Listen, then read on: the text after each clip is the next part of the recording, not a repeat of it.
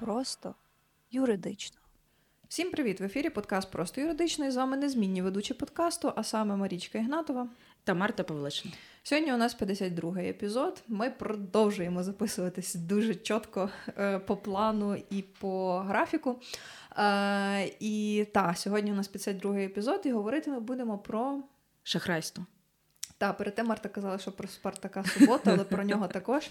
Дійсно, сьогодні ми поговоримо про шахрайство, тому що Ну, якось так. Я не скажу, що останнім часом, але напевно останнім часом просто починає вилазити з усіх е, щілин, як би це не звучало, е, різноманітні кейси, які можна розглядати і кваліфікувати як шахрайство.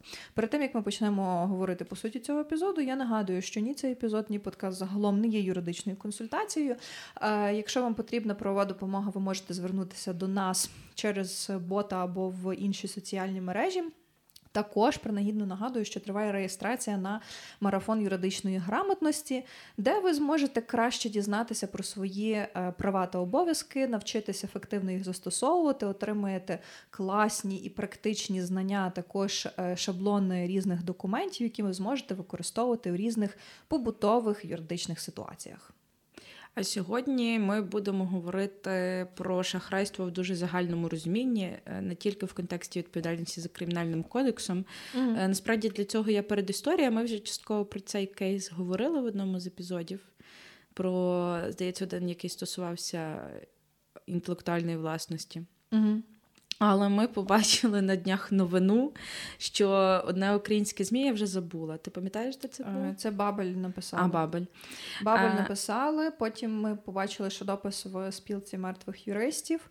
Е, і та, це коротше, стосовно е, як вони там писали, е, відомий український адвокат, фронтовик, е, має свій канал з 500, майже 500 тисяч підписників. Е, адвокат е, Сергій Міллер.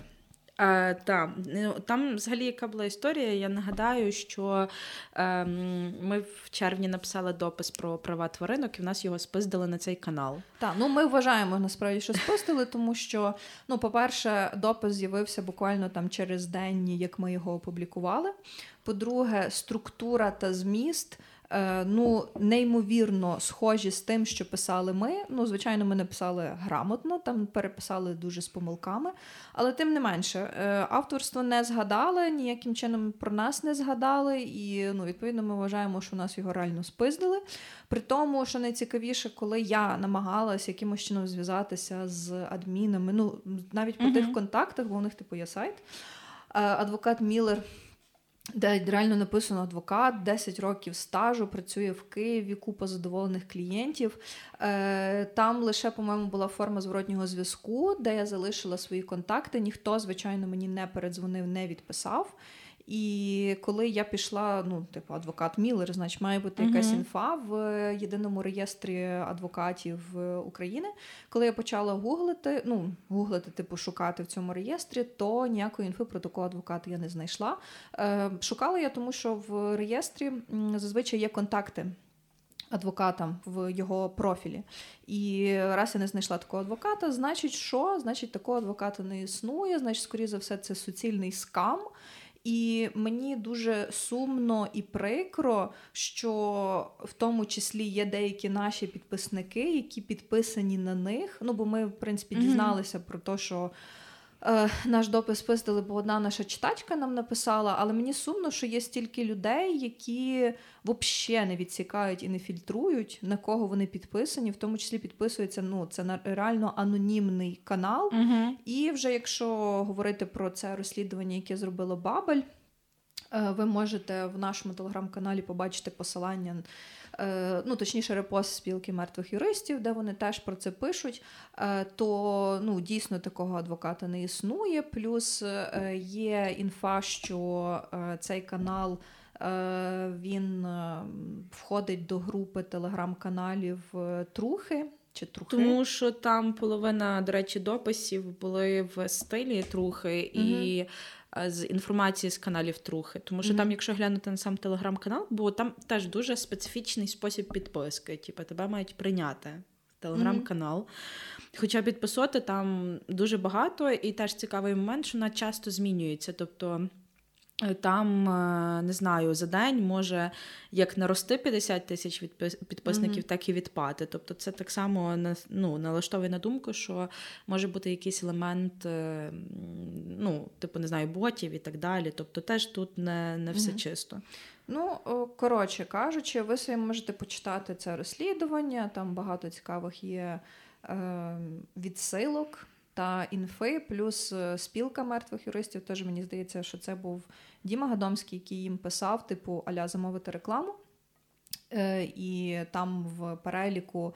Е, ну, якби адмін чи менеджер скидав перелік каналів, куди можна отримати. І там був переліку адвокат Міллер, і там далі йшли там оці, знаєш, повістки. Uh-huh е, труха і так далі. І так далі.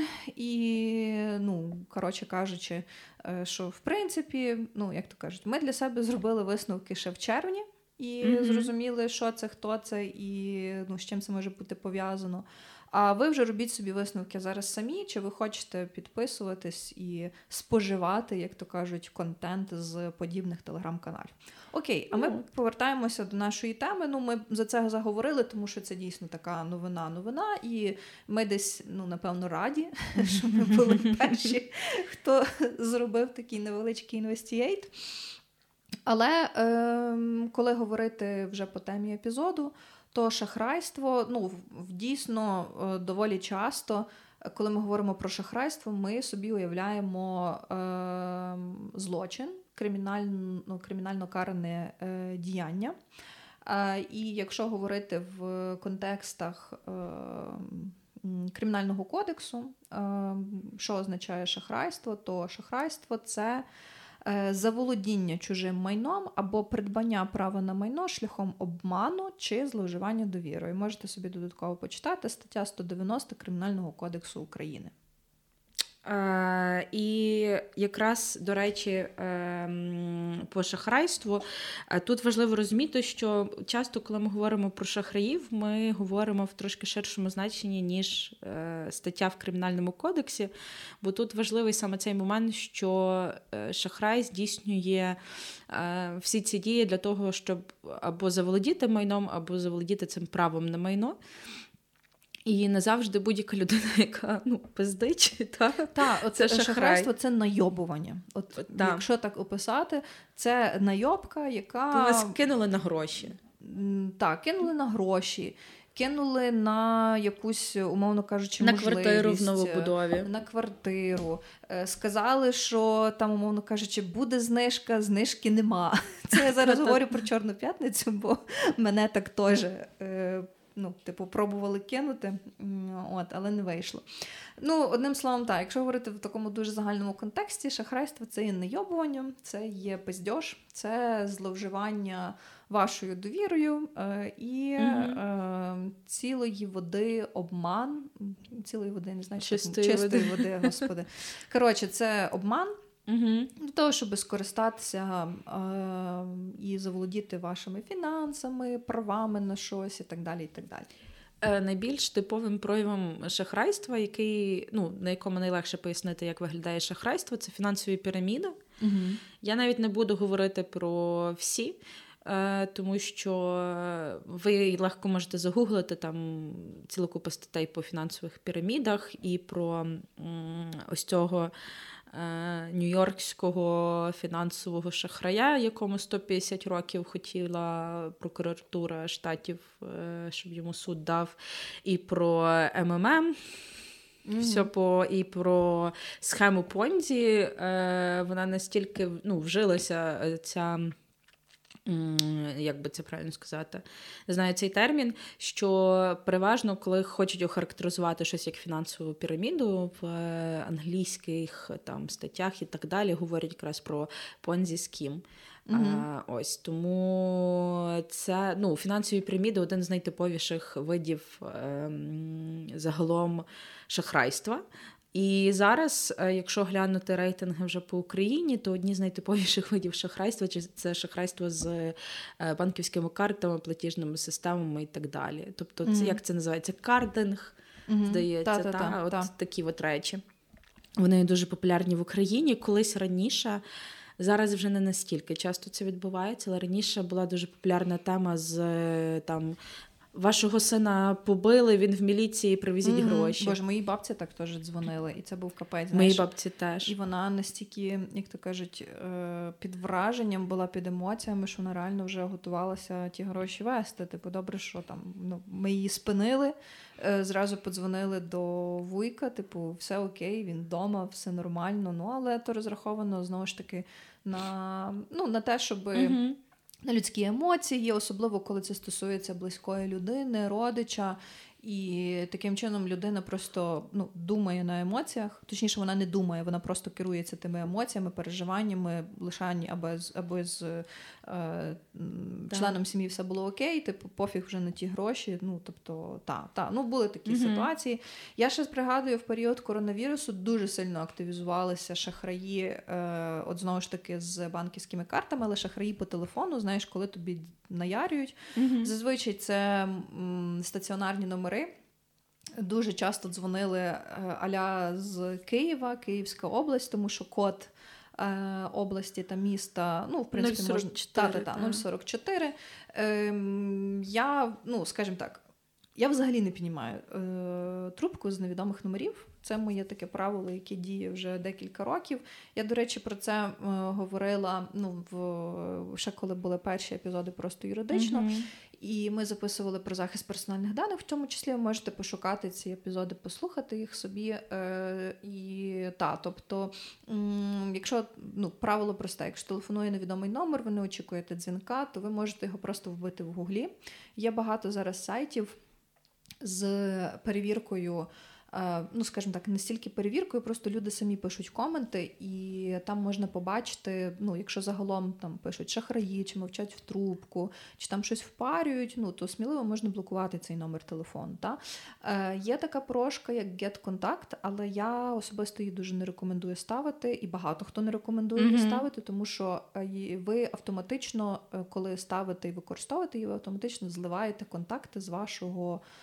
З вашої телефонної книжки. І таким чином, ну таким чином, ця база і працює, що ви зливаєте контакти, відповідно, вони стають доступні, і інша людина, яка шукає номер телефону, вона буде бачити, як в тому числі у вашій телефонній книжці записаний той номер телефону. От, а я не хочу, щоб деякі люди знали, як вони в мене в телефоні записані.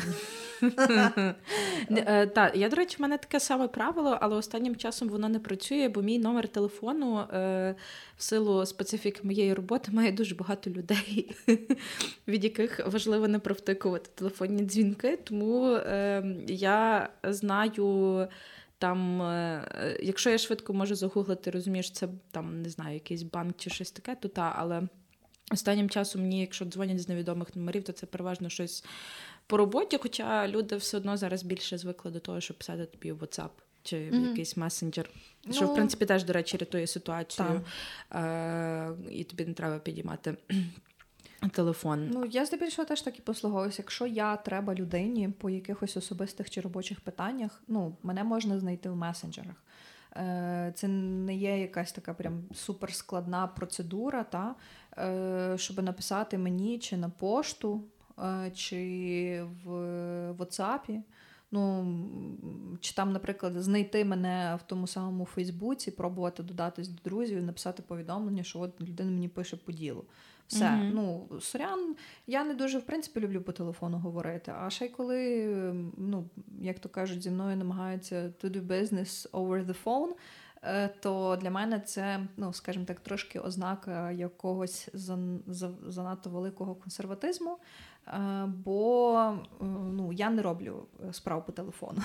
Тому я зазвичай зразу люблю попереписуватись. Плюс, якщо це якийсь профіль в соцмережі, я собі зразу зайду, подивлюся на ту людину, на мені там сподобається, не сподобається. Ага, я вже буду розуміти, хто то, що то. Я і так людину загуглю. Ну тобто, навіть якщо мені по телефону телефонують, і цей номер телефону не відображається в пошуковиках як небезпечний чи підозрілий, то окей, я деколи люблю ризикувати. Можу підняти трубку. Ось, але простіше, швидше це, звичайно, написати мені. Тому є більша ймовірність, що я відпишу вам зразу. Майже може. це треба взяти до уваги всім людям, які зараз нас слухають і хочуть звернутися до нас по консультацію. Пишіть нам, не дзвоніть, пишіть. будь ласка. Ну ви нам і не подзвоните, бо ви не будете знати наших номерів телефонів, але написати нам в інстаграм, особливо, де ми, напевно, найбільш активні. Ізі, типу, будь ласка. Та, взагалі без питань. А, от, Але е, я, до речі, я щось забула, до чого я вела, але я щось хотіла вже підвести до Спартака суботи. Ну, ти говорила про роботу, про телефон. Ем, і... Та, та. Е, я в е, контексті того, в чому може проявлятися шахрайство. Угу. Е, Ага, я згадала, що я хотіла е, сказати. Пам'ятаєш, ось цей відос з я не з такої сім'ї, з багатої. Так. Там, до речі, ось це от є про ось це зловживання довірою, тому що вона напряму говорить, що от в неї вдома там є мама, тато, е, там сім'я, тому подібне. Але mm-hmm. коли вона просить в людей грошей, то вона говорить, що вона сирота. Mm-hmm. І це якраз теж по факту шахрайство, тому що mm-hmm. людина намагається. Е, ну, обманом шляхом в того, що вона хоче викликати жаль до себе. Ем, отримати там чужі гроші та, в цьому випадку та, з цим відосом. Кейсів. І це та, це, mm-hmm. це, це кейси, які трапляються дуже-дуже часто. Е, чи навіть е, ну, багато зараз теж викривають, особливо люди, які просять милостині на вулицях. Mm-hmm. Є доволі популярний такий теж трюк це ну, типу, повивертати ноги. Е, от знаєш, ну може це трохи буде жорстко, але ну come on. От як в танцях бувають різні позиції, коли ти ставиш uh-huh. ноги, і там може бути п'ята позиція це коли ти фактично навхрест ставиш стопи, вони uh-huh. дивляться в різні сторони протилежні. Ну і це якби окей штука, бо ну, якщо трошки потренуватись, позайматись, то кожен може так поставити. І є в тому числі люди, які якось викручують собі ці стопи, так стоять, спершись на паличку з там мішечком для милостині, просять допомогу, а потім їх бачать. Ну бо угу. знімають відоси і шириться це багато в інстаграмі. Е, що вони нормально ходять, нічого їм, як то кажуть, не бракує, і все окей. Ну тобто, так само ці люди шахраюють. Я, до речі, одного разу розкажу історію. Е, я жила ну, на орендованій квартирі, жила недалеко від центру. І е, там магазин, тоді він був близенько, боже, вже дуже не пам'ятаю. Коротше, типу, mm-hmm. я, він був біля дому зразу, я часто туди заходила, якісь продукти докуповувати. І там е, біля нього досить часто сиділа, просила милостиню е, старша жіночка. Ну, я завжди їй там давала. Там 20 гривень, 50, 10 по можливості. І одного разу я побачила, як е, з тою жінкою інша жінка, е, точніше, біля тої жінки, інша жінка стояла uh і е, забирала в неї гроші звідти. І я така зразу, що в мене включається в голові? Типу, ну вона її обкрадає. Хто це uh така взагалі? uh А потім, е, як виявилось, е, насправді ця жінка це була її дочка. І вона в неї забирала гроші, типу, потім брала її сама і ходили теж по тому магазині, купляли продукти. І е, ну, тут таке, знаєш, доволі двояке відчуття. Е, чому? Тому що теж часто бувають випадки, коли людей похилого віку, дітей з тваринами mm-hmm. так само mm-hmm. використовують для жебратства. І от, ну, як це визначено? Ну, Це не типу не зовсім шахрайство, хоча це теж Такі е, окрема стаття, здається, та, е, по та, дітях, та, як мінімум. Так, і використання тварин так само це uh є жорстоке поводження з тваринами відповідно до нового чинного законодавства. Але ну, це також елемент, можна сказати, шахрайства, якщо говорити в більш широкому значенні. Е, чому? Тому що ну, якщо в тебе є там мама похилого віку чи дитина, але при цьому ти їх використовуєш і при цьому ти є дієздатною, працездатною особою. uh Типу, why not іти пошукати роботу, заробляти нормально і забезпечувати ту людину. Тим більше, що це є твій обов'язок забезпечувати е, батьків похилого віку uh і дітей до досягнення ними повноліття, як мінімум. Ну так, але ну, типу, звісно, знаєш, що є там ситуації, не знаю, там, коли люди там на межі бідності малозабезпечені і тому подібне. Але просто ем, ось тут е, в контексті того, коли люди вдають, що в них є якісь травми чи захворювання, mm. ем, і це, знаєш, з такої сторони паразитування на. Е, тому, що ну, паразитування на самих тих людях, в яких реально є травми і захворювання, це є і... конотація негативних стереотипів, та, які та. існують в суспільстві. І деколи, от ну я особисто думаю. Ну, блін, мені шкода тих людей. Реально, навіть ну, uh-huh. навіть не то, що співчутливо, мені їх шкода, бо, наприклад, я собі там уявляю, не дай Бог, знаєш, там, в тому числі моя бабця, ну, Боже, упаси, в якомусь такому буде теж становищі, що ну, їй дов... щоб вона йшла і жебрала. Та ніколи uh-huh. в житті я такого не допущу. І тут, знаєш, теж думаєш, ну, бляха-муха, що ж мало таке статися в тому житті, щоб людина йшла жебрала. Е, але знову ж таки, я стараюсь завжди як то кажуть, відфільтровувати. Бо uh-huh. є люди, які дійсно потребують допомоги, їм треба допомогти. А є, наприклад, е, які шахраї. просто та шахраї. Ну знову ж таки, я не хочу, щоб це прозвучало сексистсько, але скажу, що, наприклад, ті самі чоловіки, які які ззовні ну реально їм нічого не бракує. Вони дебелі, вони uh-huh. кремезні, вони виглядають здоровими, е, і вони теж ходять там, ну, просять, ну, досить смішно. Це буває, коли вони підходять, просять там пару гривень на маршрутку. Mm. Ну, Чи там, я не знаю, просять, щоб купити там ну, алкоголь. У mm-hmm. мене таке було, коли підходив чувак попросити на алкоголь, щоб похмелитися. Сука. Раз, до речі, історія була теж доволі смішна, коли теж безхатько, але я це було в Канаді. Підходить до мене і просить дати йому там пару монет на каву. Така luxury life чувак. Але знову ж таки порівнювати Україну і Канаду по рівні соціального забезпечення це як небо і земля. Я розумію, типу, ну... ну і в них характер е, цього людей Та. без трошки інший, ніж в ніж в нас. Тому що в нас по факту, ну я так розумію, що за кордоном люди обирають такий спосіб життя. Mm. Е, ну, вони говорять, ну, бо в них там дуже дороге житло, і вони обирають там жити на вулиці. Якщо вони хочуть жити, то це їхнє право. Ну в і... Канаді, наскільки я пам'ятаю, там так, е, хороше забезпечення для людей, які опинилися в скрутному становищі, тому що там є можливість отримати талони на харчування mm в таких ком'юніті, типу їдалках. Е, Є місячне забезпечення на той час, коли я там була в 16-му році. Це в районі 900 доларів і можливість е, проживання в е, гуртожитках. Тому та люди там здебільшого обирають, але натомість люди, які працюють, вони обкладаються мега великими податками. І ну навіть самі канадці вони говорили, що вони типу не дуже люблять оцю таку ситуацію, що на їхньому горбі, ну скажімо так, собі деякі люди просто вирішили таким чином чилити. Я не скажу, що ті безхатьки вони прям якісь дуже мега нещасні. Ну, принаймні, чувак, який просив мене каву, був дуже щасливий. І uh напевно класно, що його більше нічого не турбує в тому житті, якщо він може собі дозволити просити на каву. Ну, Ось в нас абсолютно інша ситуація, плюс. Ситуація з воєнним станом і те, що в нас війна вже триває майже два роки, і економічна ситуація продовжує погіршуватись. Е, ну, реально починає, мені ще й здається, дуже сильно рости прірва між е, між е, там, забезпеченими людьми і незабезпеченими. Тобто цей middle клас, він як такий десь стирається навіть. Але знову ж таки я не експерт в економічних е, питаннях. Ну, тим не менше, коротше, е, є люди, знову ж таки, яким потрібно допомагати, які реально в скрутному. Е, в скрутній ситуації є люди, які просто паразитують. чином та, паразитують, наживаються.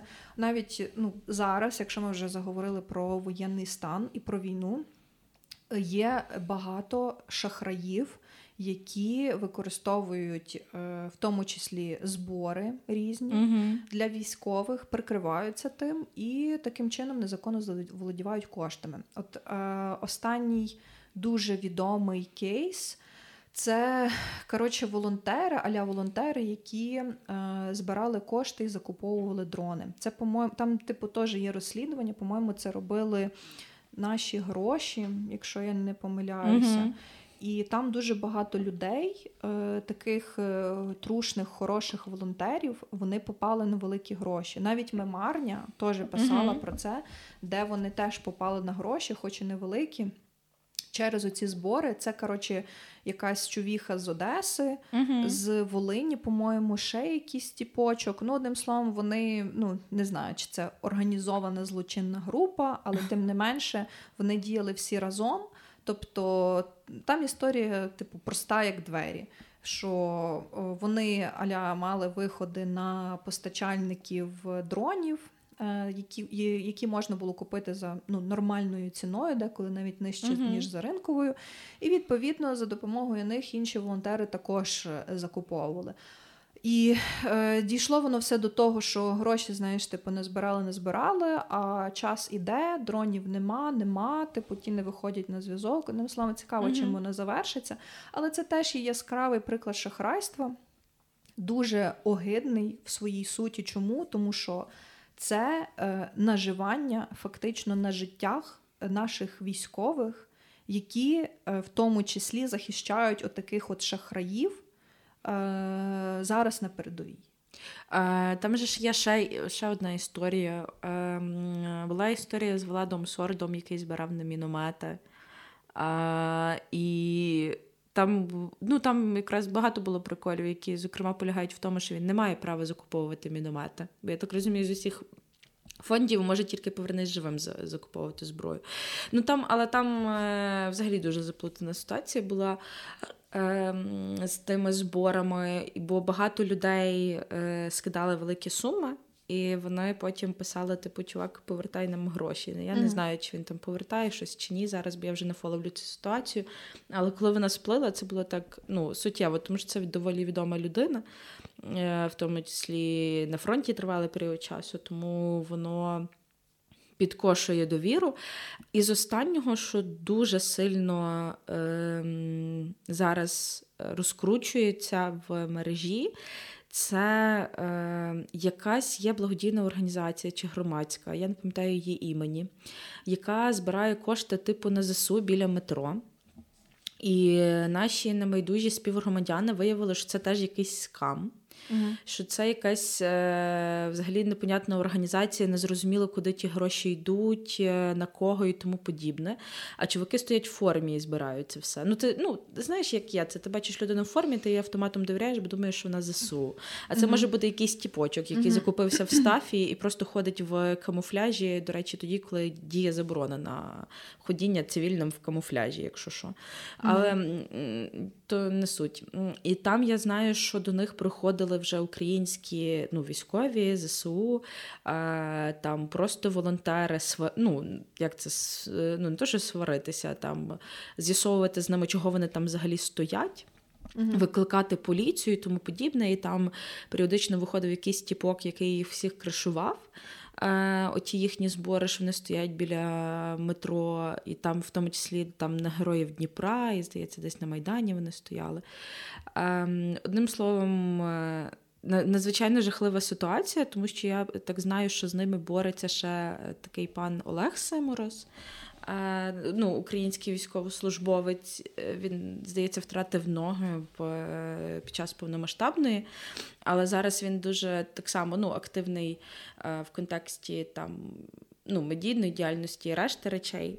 І він теж ходив на розбиратися з тими тіпочками, які типу збирають на ЗСУ.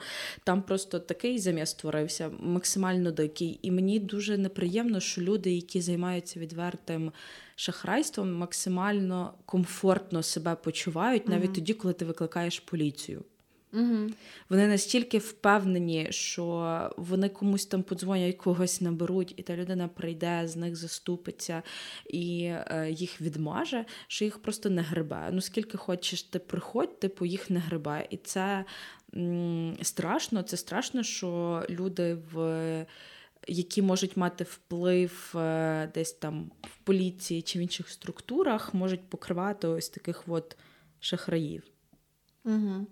Це от е, знову ж таки ти мені от, ну, ця історія ще е, нагадала. Останнім часом у Львові є організація домівка врятованих тварин. І вони насправді дуже багато роблять для захисту тваринок, які в тому числі опинилися в, тяжкій ситуації, які там, ну кажучи, були покинуті, які мають проблеми зі здоров'ям.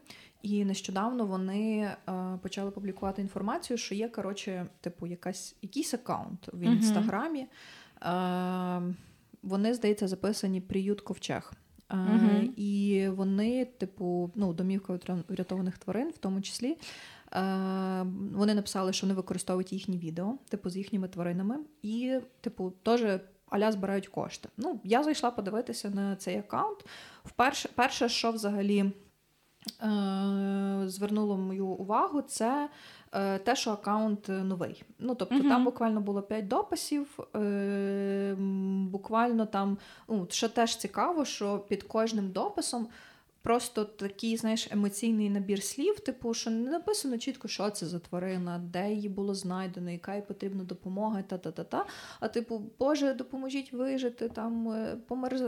помирають, замерзають і так далі. і так далі. Ну, Тобто, все е, спрямовано на е, бурхливу емоцію uh в читача. Друге, це те, що нема ніяких контактів. Е, Ніде знаходиться цей притулок, ну взагалі нічого, ні номер телефону ні е, місце, місто, розташування, є номер карти, е, куди збирати допомогу, е, і все. Ну, я, звичайно, поскаржилась на це, що це є що це виглядає як шахрайство, дійсно, тому що немає ніяких даних. Мало інформації, не зрозуміло, що це за тварини, де вони перебувають, яка допомога потрібна.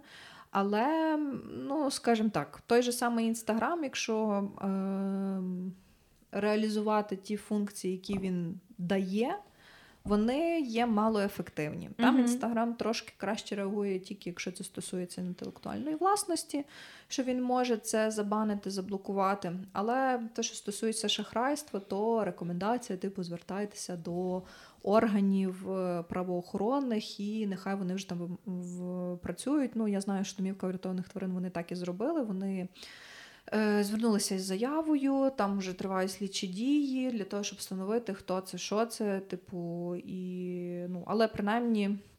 Ну, Вони попередили своїх підписників, що теж вже добре, що от є такий а, формат скаму. Не mm-hmm. довіряйте цим людям, не кидайте їм гроші, тому що вони крадуть наші відео, і ми ніякого стосунку до них не маємо, і все. Е, Там ще більше того, ще була історія, не пам'ятаю, чи це з цими пов'язано, чи з іншими, бо є теж інша організація, яка допомагає тваринам. Е, вона зареєстрована чи то як благодійний фонд, чи як громадська організація, то там взагалі, типу, ну, шахраї взяли всю інфу з реєстру по цій організації, типу, в собі додали що от це ну, дійсно ми, от там наш код від РПО, адреса і так далі. Ну, Звичайно, mm-hmm. що це легко зробити, тому що ця інформація є відкритою і доступною для будь-кого.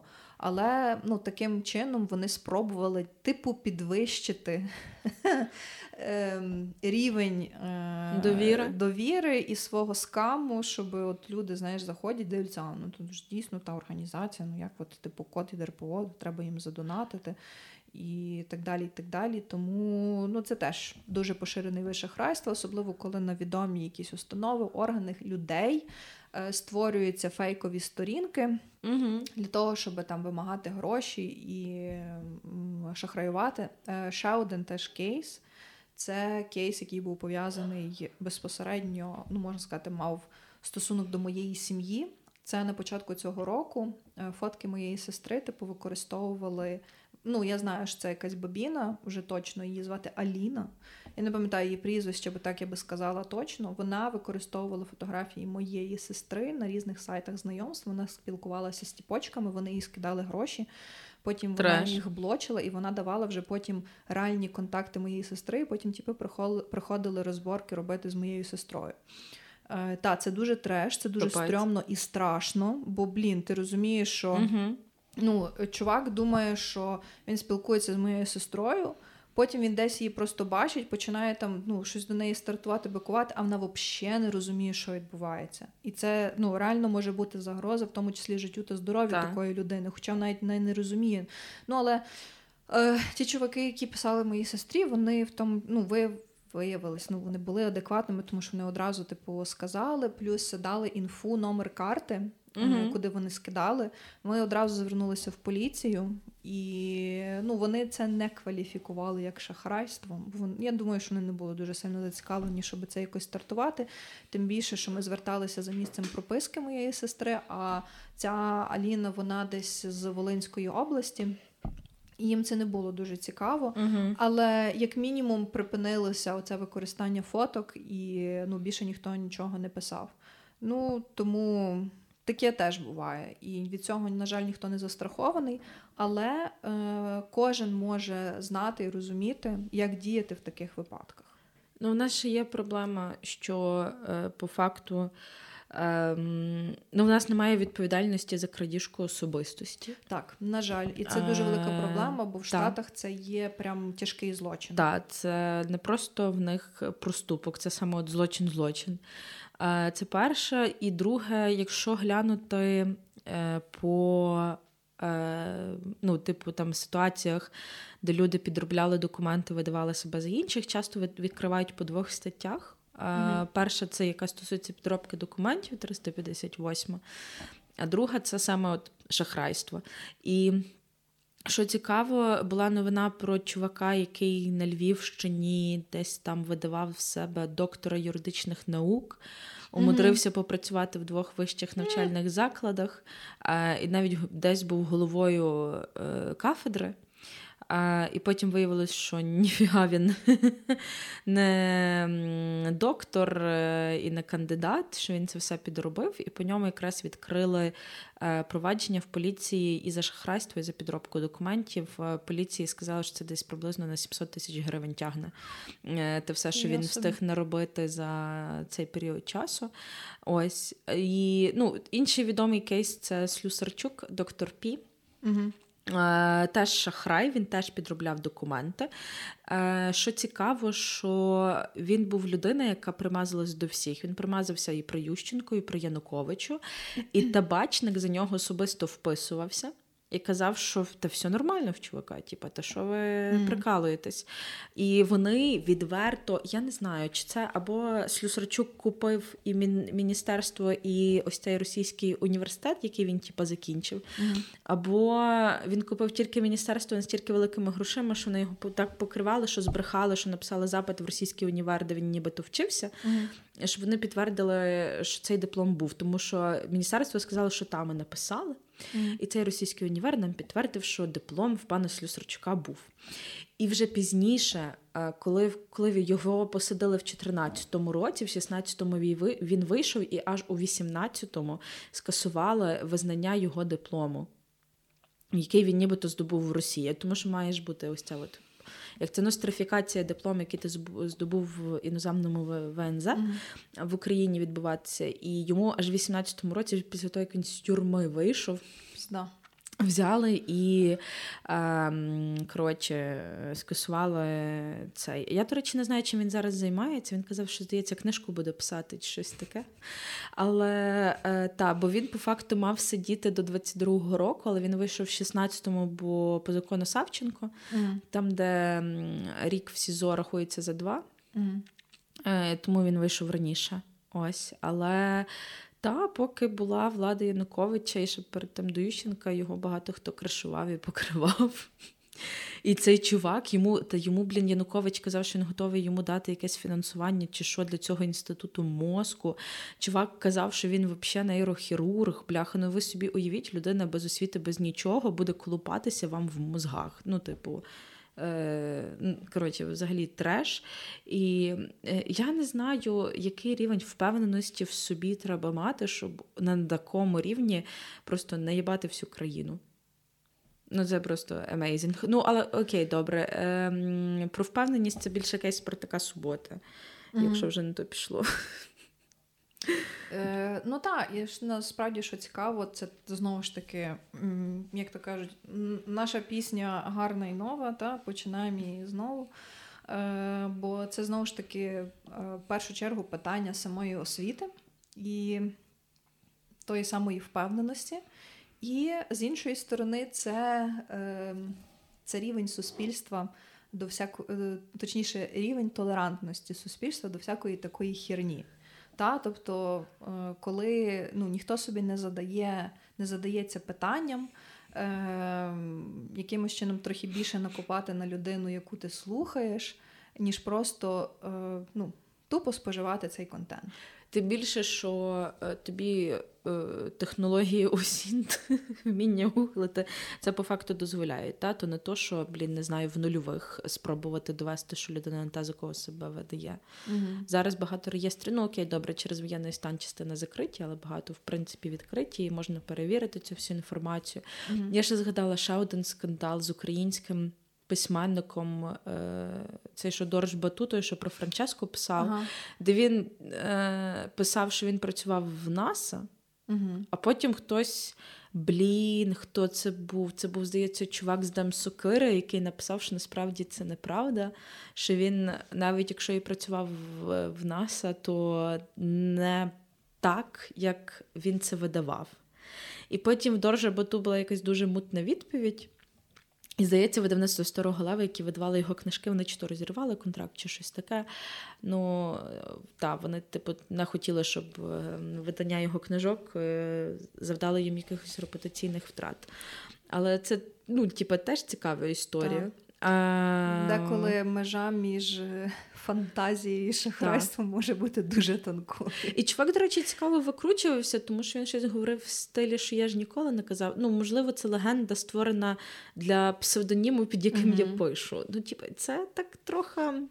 Цікаво, але знаєш, тут так само, от, щоб говорити про шахрайство, треба довести, що та історія, яку він вигадав, mm-hmm. а, працювала на те, що він отримував прибутки з книжок. Та? Тобто, mm-hmm. наскільки сильно вона впливала на е, популярність його книжок, е, які він писав. Та? Бо якщо це е, ну, не сильно впливало, він би і так заробляв, то тут шахрайство фіг доведеш. І з протоком суботою теж цікава штука, бо по ньому відкрита кримінальна відповідальність. Кримінальне провадження теж по підробці документів. Угу. Але не по шахрайству, бо тут теж треба довести, що те, що він сидів і найобував Женю Яновича весь час в тих їхніх, як це називається, подкаст-терапія. Mm-hmm. Треба довести, що він це робив. Е, ну, що люди слухали ці подкасти через те, що він психолог, і відповідно все, що вони заробляли, пов'язане з тим, що він брехав. Тому що якщо мова йде про його якісь особисті консультації, то типу, то тут легше та, довести, mm-hmm. що він видавав себе за ту людину, якою він не є. Якщо говорити про його публічну діяльність, то тут треба ще повикручувати, ну не то, щоб викручувати факти, не викручуйте факти. Е, Тут ще треба встановити ось ті причинно-наслідкові зв'язки. Угу. Факти не викручуйте, будь ласка. Факти то важливо, їх не треба маніпулювати. Ну, то вони і факти, що вони і факти. Так. Тому... Так. Ем, так, ну цікаво, ну знову ж таки, буде цікаво подивитися, як буде розвиватися ця історія. Просто ну, я вже така трохи стала в тому контексті, як сухарик, і я ніяк емоційно не реагую, коли там, знаєш, звучать в новинах, все, вручили підозру, відкрили кримінальне провадження. То, типу, тут, знаєш на кожного другого можуть таке зробити, але чи воно реально дійде до е, набрання сили, е, законної сили обвинувачувальним е, вироком, е, то вже інша справа. Тому ну я. Е... У мене просто було два тренінги минулого тижня, і це uh-huh. були дві різні категорії людей: uh-huh. державні службовці, нацполіція.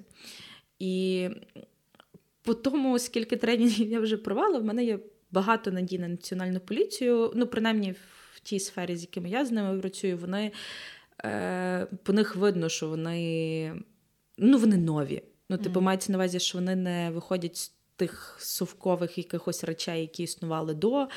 Е, Не знаю, можливо, тому що типу, все одно патруль набирався новий, і в них є ця академія поліції, і в них там нові підходи, і туди а, залучаються ці всі міжнародні організації, які контролюють реформу правоохоронного сектору. Звісно, не без питань. Ну, типу, mm-hmm. питань е, до поліції, до Міністерства внутрішніх справ є багато і вони обґрунтовані. Але. На фоні частини людей, які є публічними службовцями і які з бюджету отримують кошти, поліція проявляє себе позитивно в плані того, що вони є відкритими до цих нових підходів е, і адекватних підходів і позитивних практик. Е, Тому я десь маю надію на те, що якщо якась така ситуація відбудеться там зі мною чи в моїй сім'ї, і я піду заявою в поліцію, то вони кримінальне провадження відкриють.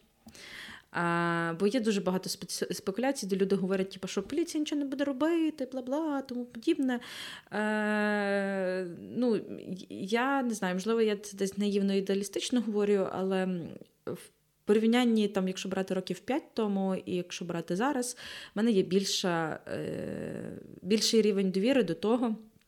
Що по моїй заяві мене ніхто не вижене за двері, не скаже мені, що тут прийшла, і проведення відкриють. В мене більше питань до того, як це все буде рухатися в суді. Власне. Ось тут так. в мене є більше питань. Як буде слідчий, прокурор працювати. Тому Ось. що, типу, реформи якісь там були, але. Але. Ну, це так, бо це, знаєш, напевно, що сам підхід до роботи е, в контексті того, що е, ну, це твоя робота, ти маєш це розслідувати, а не блін, опять ці люди прийшли і їм щось не подобається. Ну, mm-hmm. типу, ти маєш цим займатися. Типу, ти того і представляєш правоохоронний сектор для того, щоб займатися правоохоронною діяльністю, а не для того, щоб футболити людей. Бо тобі здається, що це ну, ну, ну вкрали в тебе 100 гривень в маршрутці. Ну і що? Mm-hmm. Ну, типу, в тебе то вкрали ті 100 гривень, а ти потім можеш виявити, що ця людина вкрала не тільки в тебе, а я ще не знаю, встав 200 людей, і вона собі спокійно розгулює по місту і краде ті гроші в маршрутках, ну, тому що її ніхто не хоче ловити. Ну, типу, от. Це, до речі, був мій аргумент, в тому числі поліції, коли от е, ця жінка фотки мої використовувала і угу. гроші збирала, я кажу, типу. Це ми зараз знаємо про один факт е- шахрайства. А от уявіть собі, що вона от так з кожним типу типом mm вимагає різні суми коштів. І от уявіть собі, яка це може назбиратися сума. Плюс ми так само не знаємо, чи вона не використовує фотки інших дівчат. Ну тобто, так. мислити масштабно і розуміти, що це не є одноразова акція в лапках. mm Е- і насправді це є дуже велика суспільна небезпека продовжувати закривати очі і думати, що ну ти ж на одного чувака на 200 гривень намахала, ну то нічого страшного. Ну подумай, що вона може намахати на десятки тисяч доларів. Ну ось. Ну і тобі ще тут ще така ситуація виходить, що ем, суспільство починає саме. Займатися правосуддям. А це дуже небезпечно, коли суспільство самостійно займається mm. правосуддям, бо е, ну, одне це юристи і там не знаю, якісь е, активні правозахисники і щось таке, тому що вони принаймні розуміють деякі принципи, яких треба дотримуватися в контексті притягнення людей до відповідальності. А коли це відбувається просто е, самосуд, він не завжди досягає тих результатів, яких має досягати справедливість і правосуддя, е, яке ми прописуємо в законі. Mm. Ну, я зі своєї сторони скажу, що просто е, зараз ще такий етап, що ну, люди, звичайні там цивільні та громадяни, mm Ну, мають вони бути теж самі дуже зацікавлені в тому, щоб правоохоронці працювали. Тобто, якщо треба а. ходити і довбати їх, писати скарги на бездіяльність, ну тобто ходити і довбати, ну ну це зараз така реальність. Я теж в свою чергу, в мене був кейс, ну це був 18 рік, коли от я жила на тій же квартирі е, орендованій, її пограбували. Ну і ага. що? Ну і ми, типу, я жила там з коліжанкою, і в неї там більше вкрали, в мене менше, але тим не менше, ми е, дві юристки. Ми самі ходили і довбали тих слідаків. Я пам'ятаю один такий був смішний момент. Просто щоб ви розуміли, ем, там ну, в коліжанки в неї вкрали декілька золотих е, перстенів. Вони настільки були дорогі, як дорогі, просто бо це ну, там, мама їй подарувала. І в неї були фотки. Вона така каже: Марічка, десь сюди щось покажу. Вона мені показує переписку зі слідчим, де вона йому скидає фотки тих перстенів, а він їй відписує гарні. Так, Потім ну, от я ходила, типу, так само довбала, кажу: от е, є от магазин, тут є ну, по периметру є камери спостереження. Підіть, ну, ви ж маєте на це повноваження, познімайте ті відео звідти. Тим більше, якщо вони там ну максимум 24 години і вони перетираються, то треба це робити вже швиденько, щоб зрозуміти, так. хто зайшов. Так само я, типу, поскладала списки всіх, на мою думку, підозрілих осіб, щоб вони пішли їх повикликали подопитувати. Ох, я тоді віддарувалась на всіх сусідах, яких я не любила. Їх викликали на допит. Ну, тим не менше, не знайшли. Розумієш, справу закрили, і я вже ну просто. Десь, напевно, трохи від безсилості, бо я розуміла, що я одна, і я маю з усіма ну, на всіх фронтах працювати. І поліція не дуже сильно, точніше, слідчі не дуже сильно хотіли впрягатися. Вони тільки робили через те, що я ходила їх копала. І так само і зараз. Просто, ну, на жаль, так є, розумієте, для того, щоб ну, працювали, треба трохи мотивувати, і деколи змушувати, деколи скаржитися. Ну, на жаль. Бо до речі, скарги дуже добре працюють. Так, дуже добре працюють, бо це в тому числі дисциплінарна відповідальність. Так. Це як то кажуть, мінус стоп... премія, мінус премія, мінус е, як то кажуть, довший строк до підвищення, і тому так. та вони добре працюють, але знову ж таки. Ну, треба бути зацікавленим. Ніхто, на жаль, за вас вашу проблему не вирішить. Е, і треба прикладати зусиль. Деколи от бували. Ну, знову ж таки, ситуації, коли там досить часто підкидали е, там грошові кошти якимось посадовцям, ну для того, щоб звинуватити звинуватити їх в корупції. Це доволі класичний механізм, якщо треба людину усунути з посади, щоб вона там не заважала корупцією займатися, ми звинуватимо ту людину в корупції. Угу. І ну, роками люди мусили доказувати, тратитись на адвокатів. Е, Як то кажуть, це неймовірний damage їхньої репутації. Вони мусили доказувати, що вони не винні, що вони не лошари, бо просто так от сталося, що вони хотіли навпаки з корупцією угу. боротись, а зробили корупціонером їх. Тому, на жаль, це так зараз є. Але е, ну, ми, як народ носій влади, ми самі маємо бути зацікавлені в тому, щоб всі ці інституції працювали. А як ми можемо їх змушувати працювати, це бути активними учасниками ну, роботи тих інституцій. Коли ми йдемо, там звертаємося за якоюсь послугою, чи там пишемо якісь звернення, чи ще щось, то ми маємо, як то кажуть, make sure, що ми отримаємо відповідь. Якщо ми не отримуємо, то ми пишемо скаргу, наприклад, до уповноваженого справ людини, чи подаємо до суду на бездіяльність, що не отримали відповідь. Mm-hmm. Ну, це трошки, як то кажуть, такий копняк мотивація для всіх, хто слухає цей епізод. Просто треба зрозуміти, що зараз воно так не працює. Ми не живемо в ідеальному світі, в ідеальній державі, де все, типу, ми написали заяву, е, бо що щось сталося, і все. Типу, ви працюєте і все. Ну, в ідеальному світі воно би, напевно, би так працювало, якщо б кожен робив свою роботу добре. Але, як то казав один з президентів, маємо те, що маємо. Е, Та, це така хвилинка демотивуючої мотивації.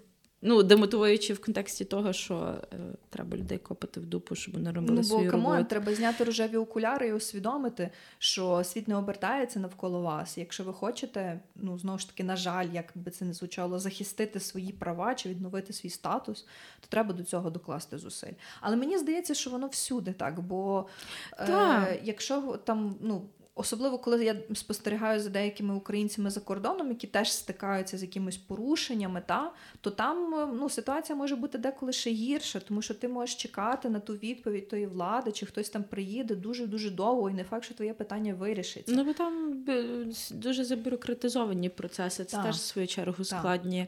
В нас це просто ну, але в нас ще знаєш, як йде. Є люди, угу. які типу, умовно, нові, як правильно назвати, які ще не зламані системою. Не зламані системою, та, і вони нормально, адекватно, ну, принаймні, mm-hmm. намагаються виконувати свою роботу. А, Ось, бо є люди, та, типу, такої старої закалки, які ти ще не встигла переступити поріг, а вони до тебе вже знаєш з таким, що ти їм вже щось видно. Mm-hmm. Але е, ну, в будь-якому випадку в мене є як позитивні, так і негативні досвіди спілкування з державними органами. У мене також. Ось, Мені але... здається, в кожного таке є. Так, е, воно просто якщо вам щось треба, то треба розуміти, що ніхто за вас то не зробить. Та все. І це, От. до речі, не тільки в контексті державних органів, та, тобто якихось таких державних е, публічних інституцій. Це навіть в повсякденному житті, там, наприклад, в стосунках з роботодавцем. Ну, тобто, вам треба підвищення зарплати, то значить ви щось робите для того, щоб вам зарплату підвищили. Ну, роботодавець, скоріш за все, не дуже зацікавлений в тому. Якщо він там вам не підвищує ту зарплату, хоча ви розумієте, що ви на це претендуєте, маєте право, то ви шукаєте просто іншого роботодавця. Або ви просто ну, фігачите uh і доказуєте, пояснюєте, що чувак, типу, ти маєш мені підняти, чи чувіха, ти маєш мені підняти зарплату, бо раз, два, три, чотири. І то всюди так. Тому ну, я не знаю насправді таких людей, яким все падає на блюдечці, готове і все за них роблять. Шахраям. Ну, шахраям або, скажімо, просто людям, яким, напевно, повезло там опинитися в тій ситуації, мати таких, хто там десь е, людей, зв'язки, нетворк, е, які допоможуть і вирішать це питання.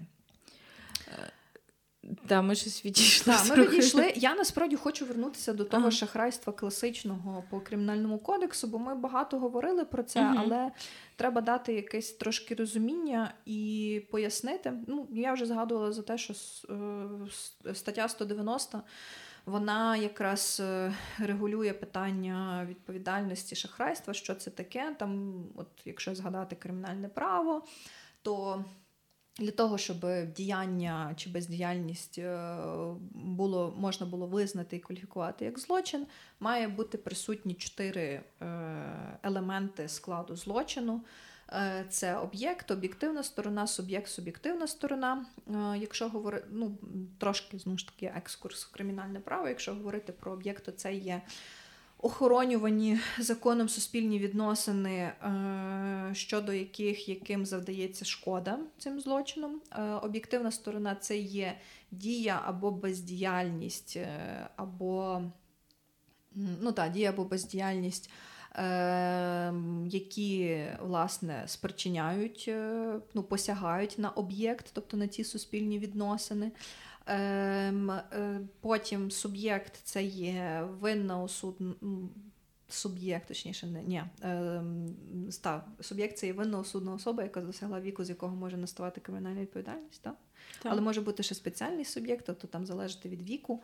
Там може бути, ну, коли е, віку кримінальне... службове становище. Так, так, так. Там може бути таке, що е, кримінальна відповідальність може наставати з 14 років, з класично це з 16 років. І е, суб'єктивна сторона це є ставлення суб'єкта, умисел чи необережність е, стосовно того, що ця особа робить або не робить. Е, Тому, якщо говорити в контексті шахрайства, то, то, то, то, та, е, е, там, у нас суб'єкт загальний. Так, суб'єкт у нас загальний. Суб'єктивна сторона прямий умисел. Я себе відчуваю як на іспиті з е, кримінального права. Суб'єктивна сторона. Е, зараз тобі скажу, бо я дивлюся, що так само коментар. Ну, взагалі, такий трохи офтоп, але е, коли ми говоримо про кримінальне право і розбиратися в кримінальному праві, завжди має бути кодекс, як мінімум, коментар. Бо ну, типу, з кодексу мало що ясно, там просто написано диспозиція, санкція статті. Ще можуть бути примітки. Е, так, е, шахрайство це є умисне кримінальне правопорушення. Е, тобто винна особа вона бажає настання того результату. Так. що стосується суб'єкта, то він та загальний настає з 16 років. Далі, коли ми говоримо про об'єкт, то об'єктом в шахрайстві є право власності, uh як охоронювані законом відносини між людьми, які виражаються в володінні, користуванні та розпорядженні майном. А об'єктивна сторона тут трошки багато. Чому? Тому що ми ну, згадуємо, що з визначення шахрайства це є заволодіння чужим майном е, або придбання права на майно шляхом обману та зловживання довірою. Тому об'єктивна сторона. Ну, перше, вона полягає у заволодінні майном або придбанні права на майно шляхом mm-hmm. обману чи зловживання довірою. І в результаті цих шахрайських дій Е, потерпіла особа, вона, ем, ну, скажімо так, добровільно передає це майно або право на майно винній особі. Тобто вона втрачає це право. Там я ж трохи поясню різницю між іншими е, злочинами проти власності, які можна спутати з шахрайством. Тут якраз вибуває з-під е, власності винної потерпілого ем, конкретне майно чи право на майно. Е, далі, е, коли говорити про об'єкт, то у нас є тут два напрямки. Перше це обман при шахрайстві. це є надання завідомо неправдивих даних або приховування чи там замовчування інформації про певні е, обставини. Повідомлення, про які ну насправді було би обов'язком, але винна особа вирішила цього не говорити. І е, ці повідомлення вони спрямовані е, на е, те, щоб ввести в оману е, потерпілого, Е, і таким чином, щоб потерпілий передав це майно, право на майно е, винній особі. Зловживання довірою це е, використання оцих уже певних відносин довіри між.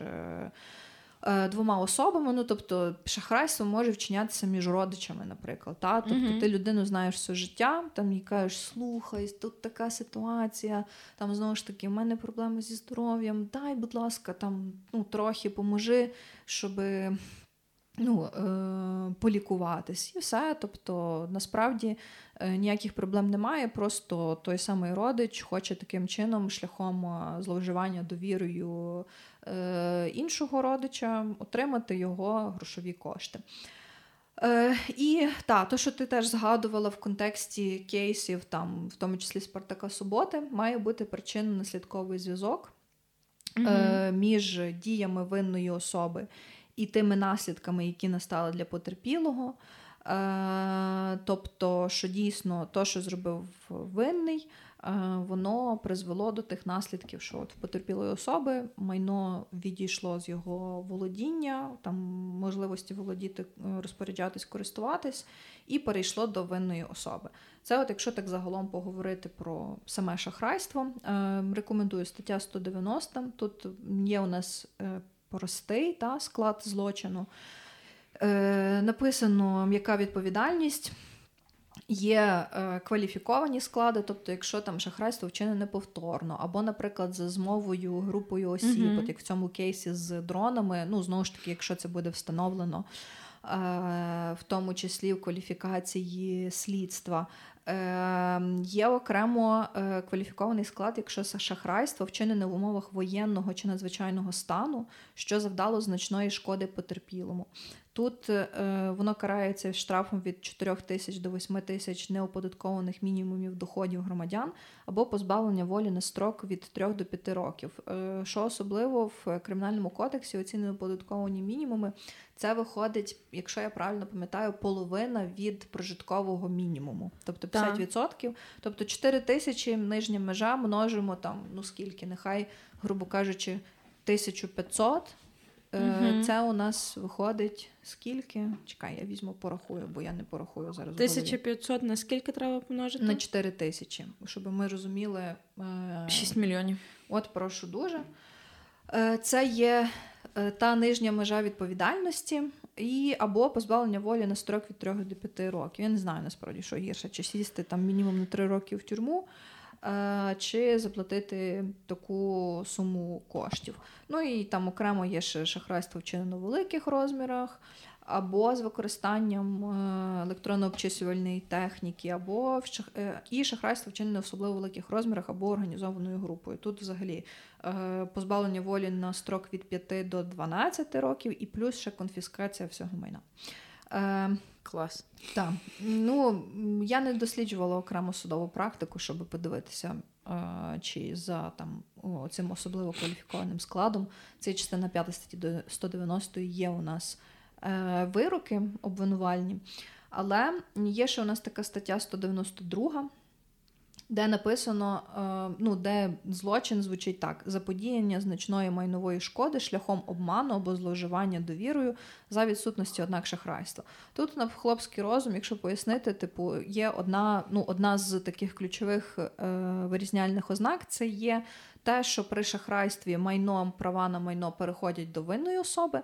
При е, це заподіяння майнової шкоди шляхом mm-hmm. обману або зловживання довірою. Тут майно залишається в потерпілої особи, але за рахунок знову ж таки цього обману і зловживання довірою для потерпілого знову ж таки настають наслідки, бо винна особа користується тим майном, зловживає довірою і таким чином е, теж вчиняє е, злочин. Mm-hmm. От е, тому це такий короткий курс Е, міні-лекція від Марії Ігнатової. Так, по кримінальному Особлива право. частина кримінальне право. Так, е, ну насправді в універі дуже сильно любила кримінальне право, але я зрозуміла, що доктринальне кримінальне право мені подобається набагато більше, ніж практичне. Це було, коли я пішла вже працювати. Це була практика, і в мене там був кейс по 125 кримінального кодексу. Це, по-моєму, легкі тілесні ушкодження. І там е, ну, все, скажімо так, свідчило про те, що це насправді не легкі тілесні, бо там були медичні висновки, обстеження, стаціонар в потерпілого. Але слідча вперто не хотіла це бачити, і вона ну просто тупо кваліфікувала 125-ту, і ми просто добивалися того, щоб вона змінила свою кваліфікацію. Ну, типу, зазвичай слідство досить часто, особливо на початку розслідування, дає якусь попередню кваліфікацію, яку Ага. може е, змінити. Потім особливо це стосується, коли є випадки смерті особи, тому що Так. Е, найчастіше кваліфікують як умисне вбивство. Навіть якщо там, ну якби є підстава вважати, що це могло бути самогубство, все одно, типу, потім Бо- не міняють Бо, кваліфікацію. бо легше меншу кваліфікацію поставити потім, ніж поставити більшу, до речі. Ага. Мені роз... А, Так, ну принаймні з того, що я чула, що ем, типу до зниження, ну, як це, як це? Ну, я це не зовсім зниження, ну але одним словом. Типу, як алкашці градус не понижають. А, ні, Це навпаки, понижають. Е, Ну, типу, що після підвищення не понижають Марта. Ем, Ні, мається на увазі, що е, Ти про по- що говориш зараз? по кваліфікації. А, окей. Що по кваліфікації легше потім з статті з більшою санкцією перекваліфікувати А, ну, тоді, статтю значить, з меншою. В, Ніж навпаки. В, окей, значить там, на, значить, там навпаки, типу, що градус не понижають. Е, пам'ятаю таке з своїх юних років. Боже, це, блін, перша штука, яку тобі розкаже хтось зі старшого курсу на якійсь твоїй першій тусовці. Та, та, типу, посвята студенти і тому подібне. Угу. Ем, окей, я думаю, що ми дуже добре насправді справилися сьогодні. Ем, поговорили про шахрайство. Є насправді ще дуже багато питань, які можна було би проговорювати. Але ми хотіли дати загальне уявлення та розуміння, і щоб ви розуміли, що насправді шахрайство може бути багато речей, не лише ось такі вузькі в контексті самого кримінального права. І е, додатково е, ми би хотіли, щоб ви ну, після прослуховування цього епізоду могли краще розуміти, що таке шахрайство, е, вчасно його виявляти, особливо коли воно там вчиняється стосовно вас. І, е, як то кажуть, десь навіть запобігати цьому шахрайству, щоб винні особи не отримали тої вигоди, яку вони дуже хочуть отримати. І е, так само трошки е, про те, що шахрайство це не завжди ті речі, які ну, в контексті кримінальної відповідальності, це не завжди те, що ми думаємо, що це є шахрайство. На жаль, за деякі речі, е, якщо немає ось цього мотиву заволодіти майном, не завжди можна притягнути людину до відповідальності, але в будь-якому випадку е, є якісь норми суспільної моралі. Яких Мгм. треба загалом дотримуватися. Плюс е, людям можна кваліфікувати відповідальність за іншими е, статтями, якщо це підпадає під відповідальність, наприклад. Е, а ми будемо з Марічкою е, схрещувати пальці, щоб потенційно в українському кримінальному кодексі появилася стаття за крадіжку особистості. Угу. А, от, тому самі не шахраюйте, будьте е, свідомими громадянами і реагуйте на випадки шахрайства. Так, ну будьте обережні, нехай все у вас буде добре. А ми вже почуємося в наступних епізодах. Традиційно ви можете прослухати цей епізод на всіх наших платформах: Spotify, CastBox, Apple, Google Подкасти, е, п- п- SoundCloud, NV. NV подкасти. Е, І так, ви можете ще нас читати. В інстаграмі, в телеграмі в нас ще є Тікток І, і Фейсбук. Так, і Фейсбук. Ну і не забувайте про марафон юридичної грамотності, тому що це real deal, якщо ви хочете самостійно краще розуміти, взагалі, що таке право, які у вас права обов'язки, як їх реалізовувати, що ви можете робити, що не можете робити. Тому е, цей е, такий освітній проєкт він напряму спрямований для того, щоб підвищувати правосвідомість нашого суспільства. Тому реєструйтесь, е, стартує марафон 23 січня, буде тривати місяць, е, вісім тематичних е, модулів з е, тестовими завданнями. з е, шаблонами, прикладами документів. Ну і безпосередньо корисної інформації. Е, не зволікайте ем, форму, точніше, там бот для реєстрації можете в принципі знайти і в нас в телеграмі. Ми про це згадували, і в інсті. Тому так, будемо раді бачити вас е, серед учасників. І почуємося у наступних випусках, які тепер виходять дуже дуже регулярно. Так, кожного понеділка, е, кожні два тижні. Так. Так. Все, тоді всім папа, і хай у вас все буде good. Всім па-па!